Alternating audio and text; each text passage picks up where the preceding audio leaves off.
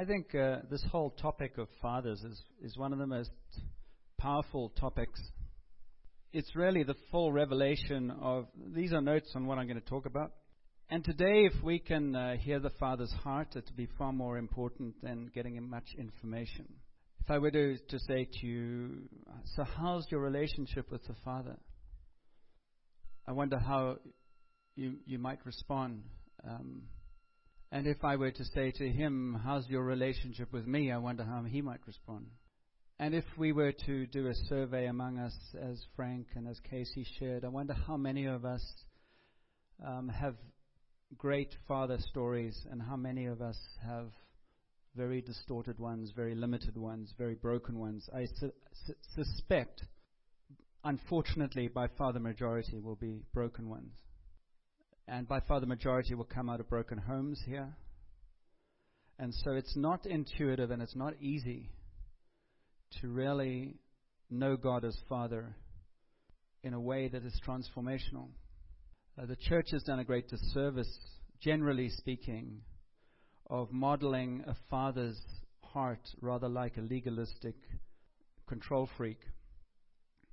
In some ways, Frank's dad is personified in a lot of churches, which is rule keeping. Because if you don't keep the rules, then you're, you know, you're not going to be obedient to God. And God is actually not looking for obedience that flows out of rules because He's already tried that in the Old Testament. I mean, He gave all the rules and it didn't work. Not that God was experimenting and He went, oh, what a surprise. But as I've always said, you know, when, when God gave out the Ten Commandments, He didn't give out the Ten Commandments because He thought we would keep them. He gave the Ten Commandments as a revelation of His nature. This is what, he, who, what He's like.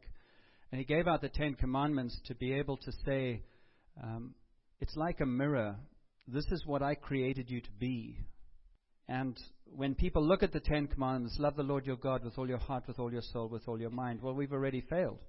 I mean, it's pretty depressing whether the first one that comes up and you can't keep it. Then love others with all your heart, and then don't commit adultery, and don't steal, and don't envy, and you go. You know, some people will say, "Well, I've, I kept about five. and the others, I won't say they lie and say, "Oh, I, I keep the Ten Commandments. I've never killed anyone." But the Ten Commandments is a mirror. We've talked about this often. It's a mirror that reflects our nature. And the only reason they exist, I believe, is for God to say, that's why you need a Savior. That's why you need Jesus. When you look in that mirror of the Ten Commandments, you're going to go, help. I have become so distorted. And it's not your fault. It's not your fault that you don't keep the Ten Commandments. Do you know that? Do you know that God doesn't blame you for being a sinner? I wasn't even going to talk. I didn't even. This is just occurring to me now. But anyway, He doesn't. He's, he's not blaming you for being a sinner. Sometimes people who found Jesus, they become horrible to people who are still sinners, even though they are still sinners. God isn't angry with us for being sinners. Why? Because we, we've grown up in a culture that's way beyond our control, and we are a product of our environment, and we are sinners. He so loved the world that he came into the world, not to judge the world, but to say, What you are is so far from who I am and who you were meant to be. I'm just coming to say, Hello. I'm your dad. You know that thing in you that doesn't feel satisfied? That thing in you that goes, there's got to be more? That's me. I went out with a girl long, long, long time ago when the earth was still green and more kinds of animals than you've ever seen. And she was adopted. And she had very sweet Irish parents. But there was something that she said, I still don't know my dad. And God said to us, and Jesus said to us, He said, and because He said, I only tell you what my Father tells me to say, in a sense, not like a robot, but just because it flows through me, my dad wants to tell you that you're not an orphan. I feel like an orphan. And if God is so loving, why does He let? And you fill in the blanks. And we struggle with these things.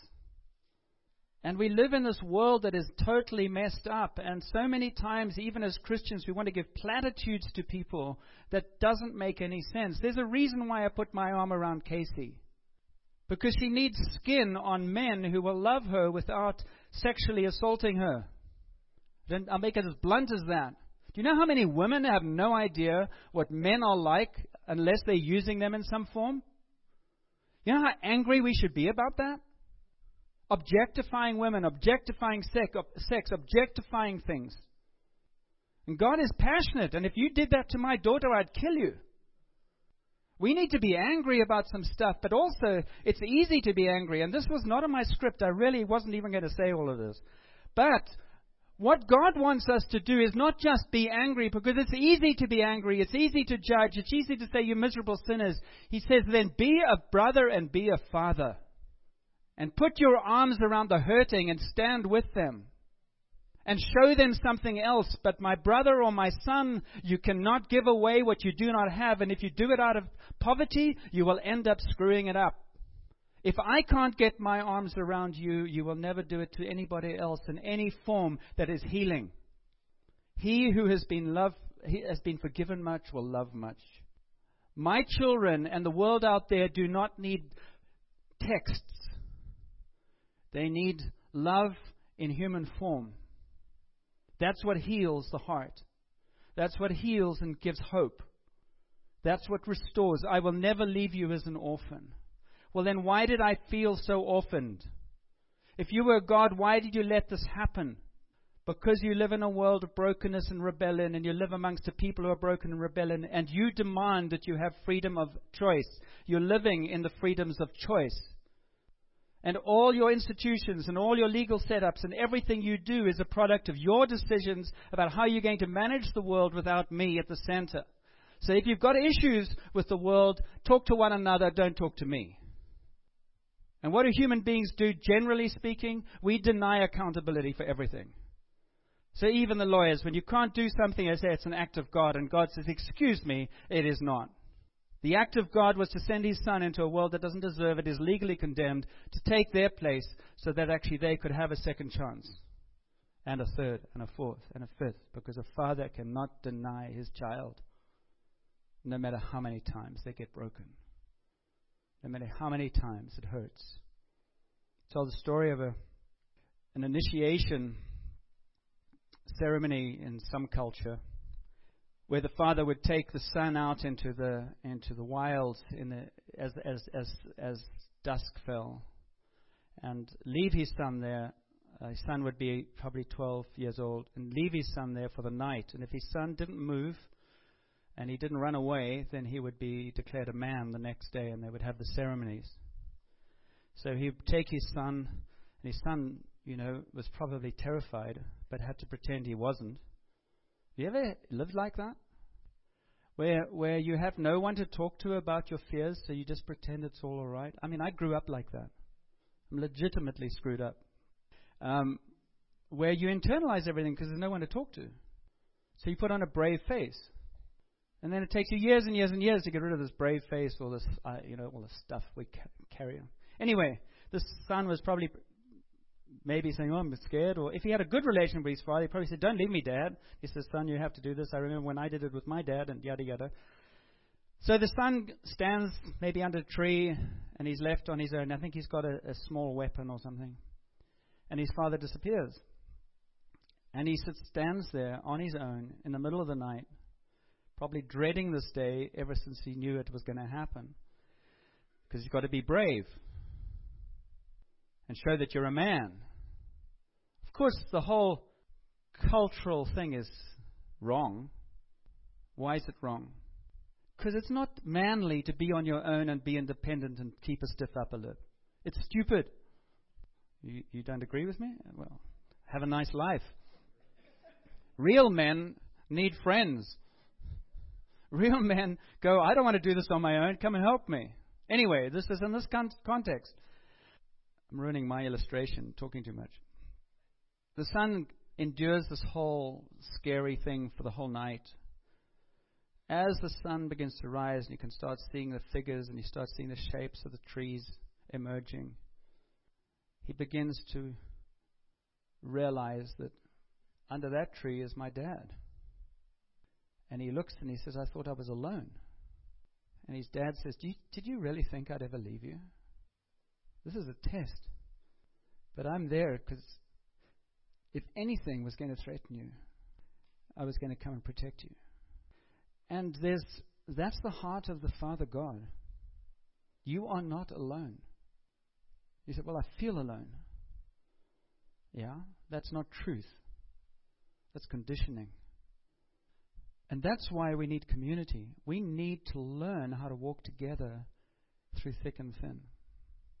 We tend to abandon. I used to joke with poor old JF, who's, if you rem- remember Jean Francois, pray for him. I believe he's in Vancouver now, but he's slipped a long way. And probably one of my greatest sadnesses in ministry in this community has been Jean Francois. Not from, not, not anything to do with him, to do with the fact that we couldn't get a community to, and this is not a negative to you or to. We couldn't get a community house together that could support someone like him. Because I desperately believe that we just throw people out into the community because we don't have the resources, we say, and there's no hope for them because they can't survive. Anyway, that's another kind of jungle that we're dealing with. And so the, there's an element of and I guess what cries out as I say that about Jean Francois is that there's the Father's heart in me that just goes, I don't want one to be lost like that. But there's a cost to the finding. So, what kind of father is God? We had a family service we did mothers, so I thought maybe we just do this quickly with fathers so that we can interact and somebody doesn't say, why don't we do it with fathers? So, father, and what I'm wanting to do is characteristics of father. If you, do, if you remember, we did mother. What was the first one with the M in mother? We couldn't miss it. It was mothers are important. We love mothers because they make meals. Food. Food. Every relationship starts with something less than ideal. What does the father, do you think, start with? That's a clue to you. Sorry? Forgiveness? Forgiveness. I'm just going to put them down. I, I mean, I think that's idealistic, but it's nice. I'm talking, you know, we want forgiveness from our father. That's actually really important. Don't be too spiritual. Sorry? Fun. All right, that's good. Yeah. You want fun with your dad? Thank you. Finances is the equivalent of the meals, I think. Like, you know, Dad, I want your money. That's what the prodigal son said. I wish you were dead. We're not quite that brutal, but um, give me money, man. Give me money. Hmm? Happy. Happy? Yeah, we'll get there. We'll get there. That's all right. You, you're just ahead. So fathers are places where we can actually get finances. You know, that's. I didn't reconcile with my father quite the same as you did in terms of I visited him before he died and spent three weeks, and we didn't talk about anything. We sort of. It was all very polite, but it was just uh, not there, not there because he didn't know where to get it from himself. Um, but and because he had had such a he had had a boarding school upbringing, um, my childhood was and and he was an accountant, but it, there wasn't lots of money. But I didn't know at that time because I went to a private school, so it looked like there might be. But um, my childhood and my teenage years, he would never um, come home with a surprise gift or something like that. And when I could drive the car, he would never say, use the car. I used to say, Dad, I, could I use the car because I need to help the youth group? So the only way I could get him to lend me the car was if I was doing something for the youth group. I could never say, "Oh, I just want to go out." Um, w- all I'm saying is that I, my experience was of a father, and I'm not blaming him, but one of the things you do when you describe your childhood and when you describe your parents is really easy to feel disloyal to them or you're ungrateful because you understand who, how they operate.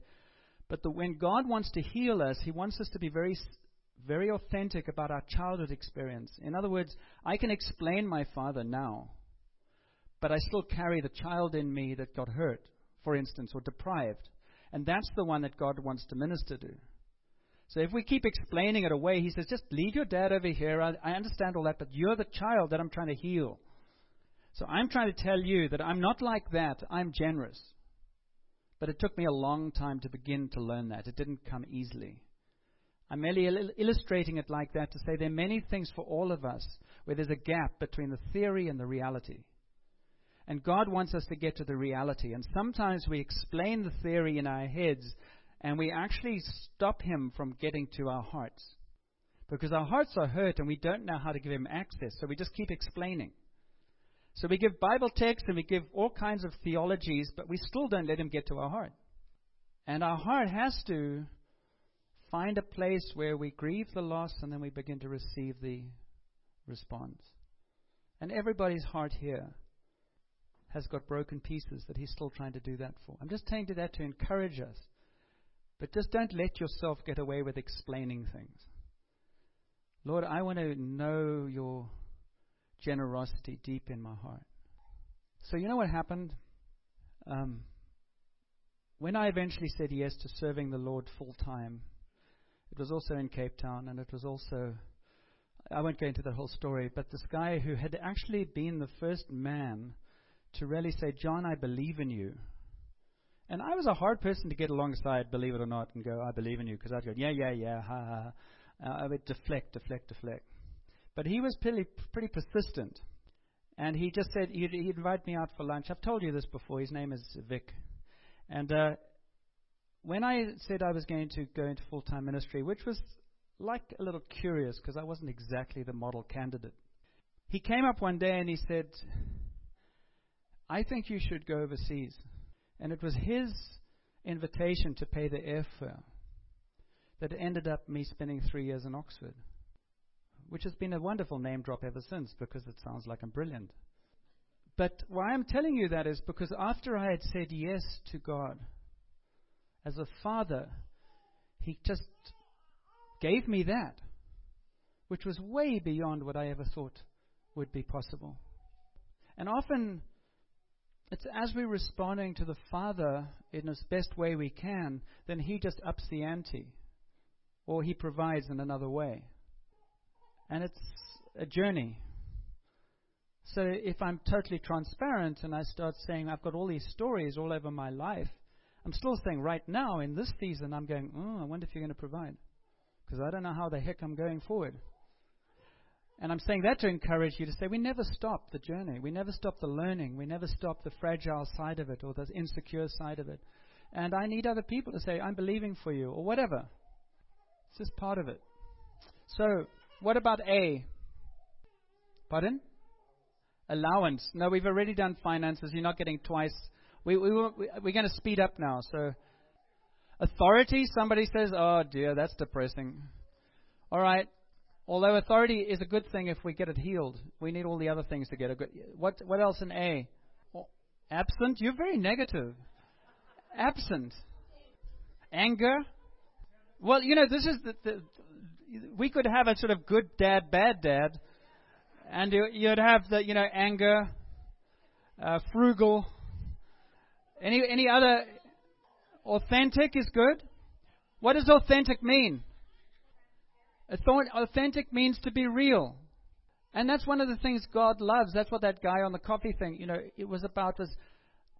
I mean, how many of you pretend with God? How many of you pretend?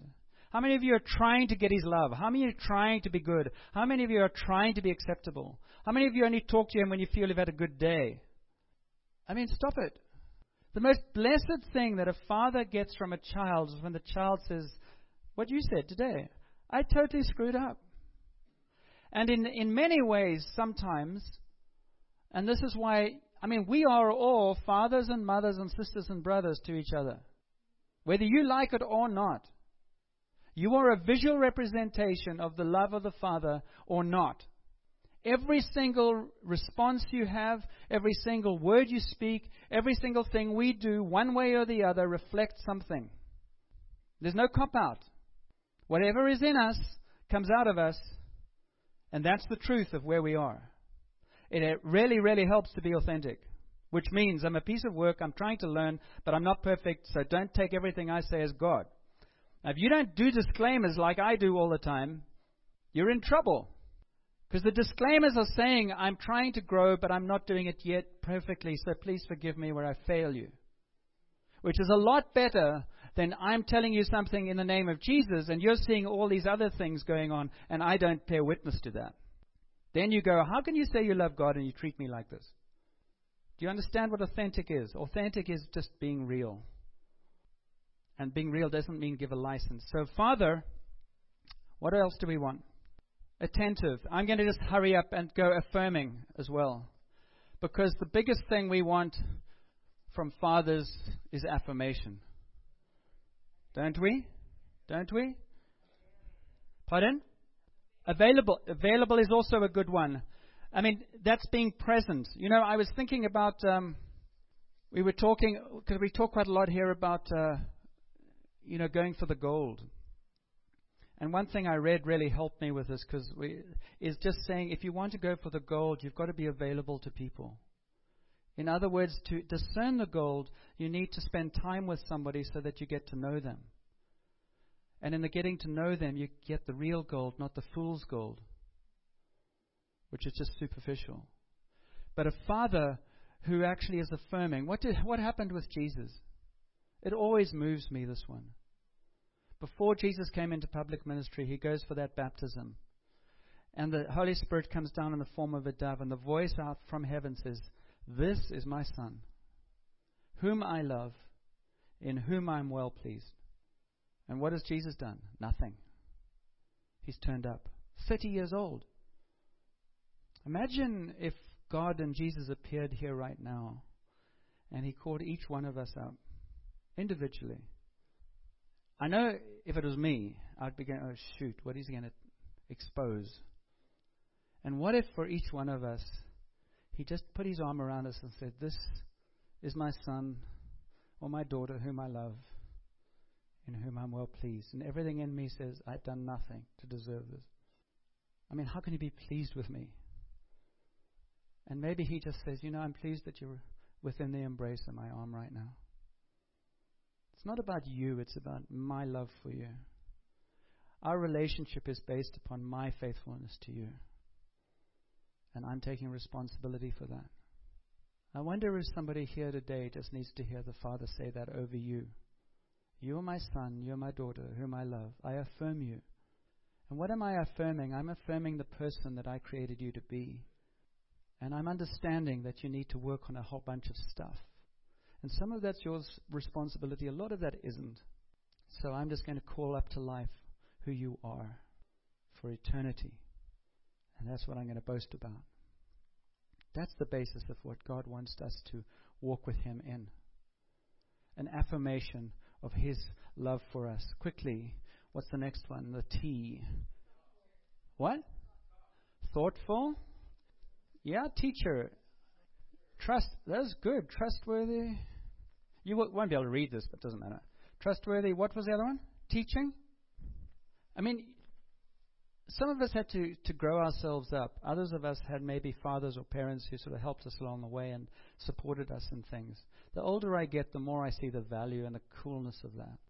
Is we have somebody who shows us the way, who actually is a friend who shows us the way, not a teacher who lords it over us, which is what many of us are exposed to. But it's somebody who's a friend who teaches us. I used an illustration last week to say the teaching process is meant to be a game. It's not always, but it's meant to come from that place of playfulness. You can teach something in a negative way. You, anybody who teaches knows this. You can teach the facts, or you can actually teach in a way that is creative and gives life and gives meaning. There's all kinds of ways of teaching. And God the Father teaches from a place of adventure, of security, of exploration. It's all meant to be positive. Again, we need one another to model another way of learning. One of the reasons why we're informal here, one of the reasons why we don't put a lot of pressure on performance, that so when they mess up in the worship team like they did this morning, it's not the end of the world. No, seriously. I'm serious. It's not the end of the. So, oh, my word. Brandy, I'm going to have to talk. to you. Let's have coffee on Tuesday because man, that was embarrassing. It's not glorifying to God. He expects he expects perfection. He expects actually excellence, and we're into excellence here. And that was a very poor witness. I know you shouldn't. I mean, you know, just a worm, but it's not helpful, is it? Because then you live under fear. So you live under grace, and you live under we try the best we can, and when we fail, you know what? It doesn't. It's not a big deal. So we move on. And that's how God wants us to to walk and to live. What's the H? Helpful would be good. Huh? Hero. That'd be good. I mean, it'd be cool if you could admire your dad. Honorable. humble, honest would help. I, I, I wanted to put in hope as well. Somebody who gives you hope, and actually, I would put in humor. I actually think you need a sense of humor. Some of you. Joke. I think we're all quite funny. I think we're funnier than we realize. I think we take ourselves really seriously. And I think we are needing to take ourselves really seriously, but we also need to lighten up. So it's a, it's a paradox. Anyway, we've got to keep moving. Um, I, I've still got the rest of my sermon to give. So anyway, I'm finishing now. What's what's E? No, we said happy over here. That's what you said earlier. Oh my word. that's uh, that's Aaron's childhood coming out in a big way. Aaron and Frank can talk to each other later. Um, what about easy going? All right, that sounds good. Entertainer, that'd be fun, wouldn't it? Earnest, we can tell a lot about each other, can't we? Earnest, example. All right, what about um, embrace? What about it? What about it is a father who can embrace his child. It's very powerful. It's very powerful. You see, for those of us, and I'm not, I'm just using my, it's my life, so it is my life. But it, it's, it's as simple as that. I don't recall ever being embraced by my dad. I don't recall him maybe once or twice in my life saying, I love you. I don't recall any of that from my mother or my father. And when you when you come out of that, it's hard to receive it because you've already worked out. You've got to work this out on your own.